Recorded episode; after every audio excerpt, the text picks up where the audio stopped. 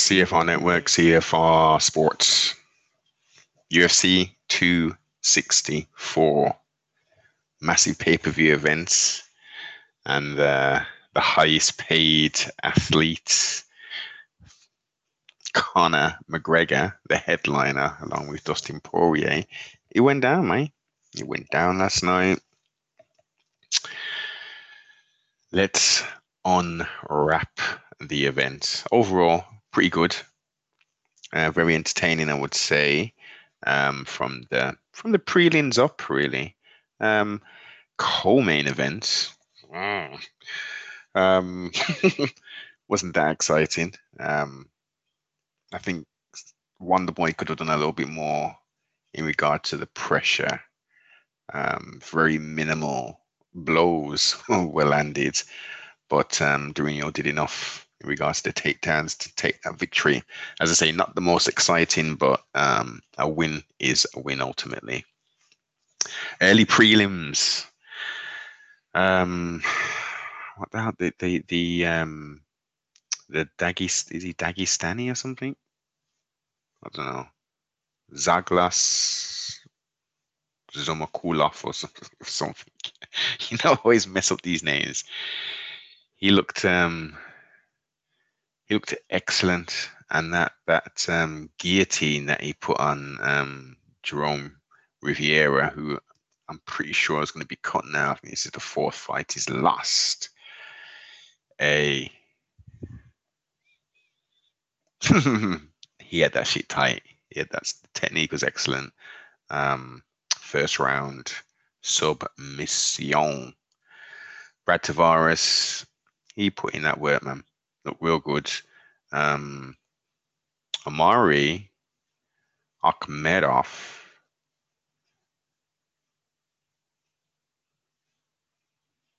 Again, I've probably fucked his name up, but he very durable. Nice little back and forth, but Brad was a little bit more precise. Definitely an entertaining fight, and kept the levels up, and set the bar in regards to, look, we're here to fight, man. No lay and pray, as they say, or crotch sniffing without advancing position, man. Advancing position and causing damage. This is what it is all about. A strange one for me. Women's flyweight, Jennifer Maia took on Jessica Eye and won. In my opinion, I've got to go back and watch this fight again, but I thought Jessica did enough to win that fight. She was a lot more active. Jennifer was definitely putting in some work, but I don't know. In my humble opinion, I thought Jessica won that, even though she did that nasty cut.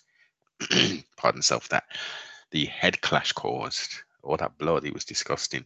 But this is what happens in combat sports. Do you really want to be a prize fighter? That is the question. Ryan Hall, very pleasant and intelligent gentleman. What on earth was he doing? Even Rogan was saying, like, the entries he was coming in, he must have did it like more double digit times, 10 plus times easily. This outside roll for the leg thing, he was just constantly doing it. It was weird to see. I was hoping he actually did what he wanted to do, so I could see what the end result was. Like, what was he? Some kind of Imanari kind of role thing he was trying to do? I don't know. I'd love to see, like, what that was. That move would have progressed to be, but very strange decision. No, it wasn't a decision. What the hell am I talking about?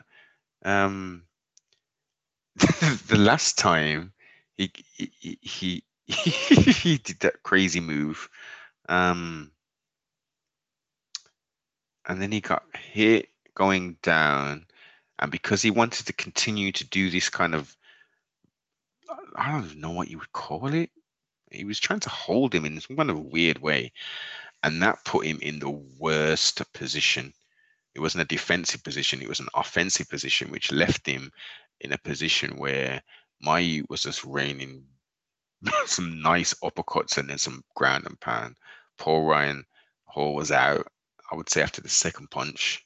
That was crazy. Specialist, he's taken a lot of time off due to injuries, and people just don't want to fight him because he's that special in regards to these jiu-jitsu leg lock type of things. But yeah, he needs to round that game out. That can only get you so far. And as it was shown last night, you know, you're going to get your head, boss. Round one, 4 minutes and 47 seconds into it. You know, good performance from Maia, Ilya. And, another thing, on the graphics, I almost totally forgot about this here. What on earth was going on with the sound on this massive pay-per-view? It was crazy. There was just like stadium shots, but no sound. And then you'd hear someone come in, and it was the weirdest thing. Whoever was in control of the sound, I'm pretty sure they would have been reprimanded, if not fired, because that was appalling, man. That was crazy for UFC events. And then the graphics for Ryan Hall said that he was a lightweight. And I'm thinking, lightweight? When did that happen? Like, I'm thinking, okay, what interesting matchups could we make for Ryan Hall if he's lightweight? And I'm thinking Ferguson. I'm thinking obviously the champ. You know, clearly he's not in a position to challenge for that there. But I'm just talking about in regards to style. And then they can obviously announce him as a featherweight. And I was thinking, of course he's a featherweight. Why would they? You know, I'm thinking maybe he changed weight class or something, but. Yeah, man, sort it out, UFC. That shit doesn't normally happen, but what it is what it is. Welterweight, Nico Price took on Michel Pereira. Now, someone in the comments, please explain to me this Michel thing. Obviously, Michel is this is language-based. So do they pronounce this as Michelle, as in like the feminine Michelle? And if that's so, then how would they pronounce Michelle in Portuguese then? Like, is that Michael? Like, you know, that's a bit of an anomaly there. But seeing the growth, he's not doing all that crazy stuff. You see him doing the backflip and then flip from his back twice and all this kind of stuff. He's a physical specimen, as I say. He's very athletic, and he's now in a space and has a team who are homing these skills with what he possesses and the power he's got and athleticism. This could be a potential champion. Not straight away, you know. It's still very rough around the edges.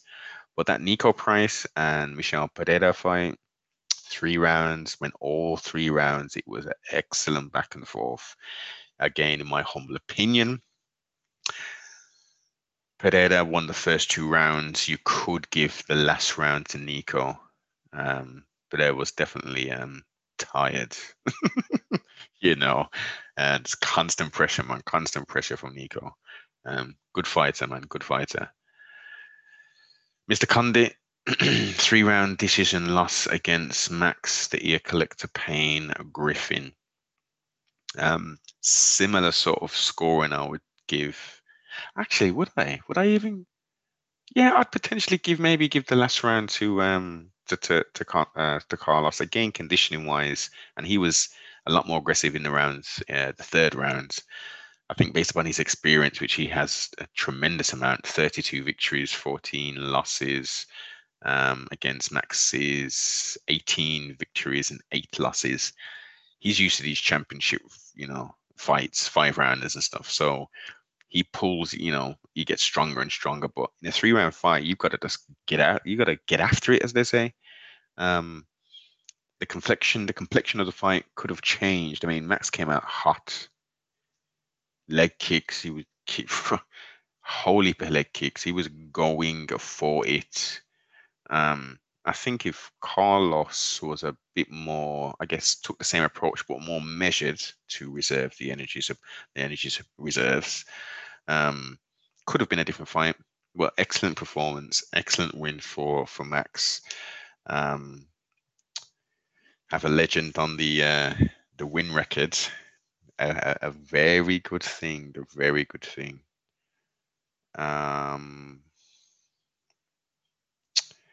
Main card, Chris Munn. Again, I won't butcher his name. 9-5 took on Sean O'Malley. Sugar Show. 14-1. That was a excellent fight to start off the main card. Sean looked crisp as hell. Combinations were just flowing. But this making his UFC debut on 11 days, Chris. Everyone stand up and congratulate this guy. The heart, determination that this young man displayed is, and what's disappointing about it is he has now a TKO loss on his record. Now we can look at this two ways. Let's stay in the same vein. He's got a TKO record. Loss, third round, 4 minutes and 33 seconds into it. Herb,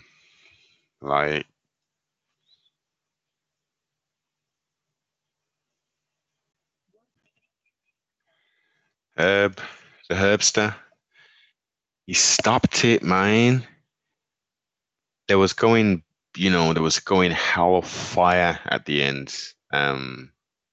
Sean O'Malley was cardiovascularly challenged. He was on his back foot for, almost 15 minutes. Still putting out a ton of volume, set a record in regards to strikes and stuff. Crazy. I think Herb could have let him either be,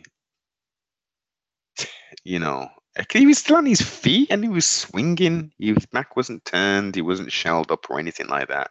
I think he should have been allowed to go out on his shield, quote unquote, as they say. We're looking at long term.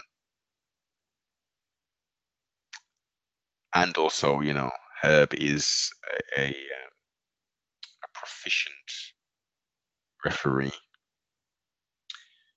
He clearly saw something that he didn't like, and to preserve the fighter's safety, that's why he stopped it. So I can totally understand. Trustfully, I mean, looking at the bigger picture,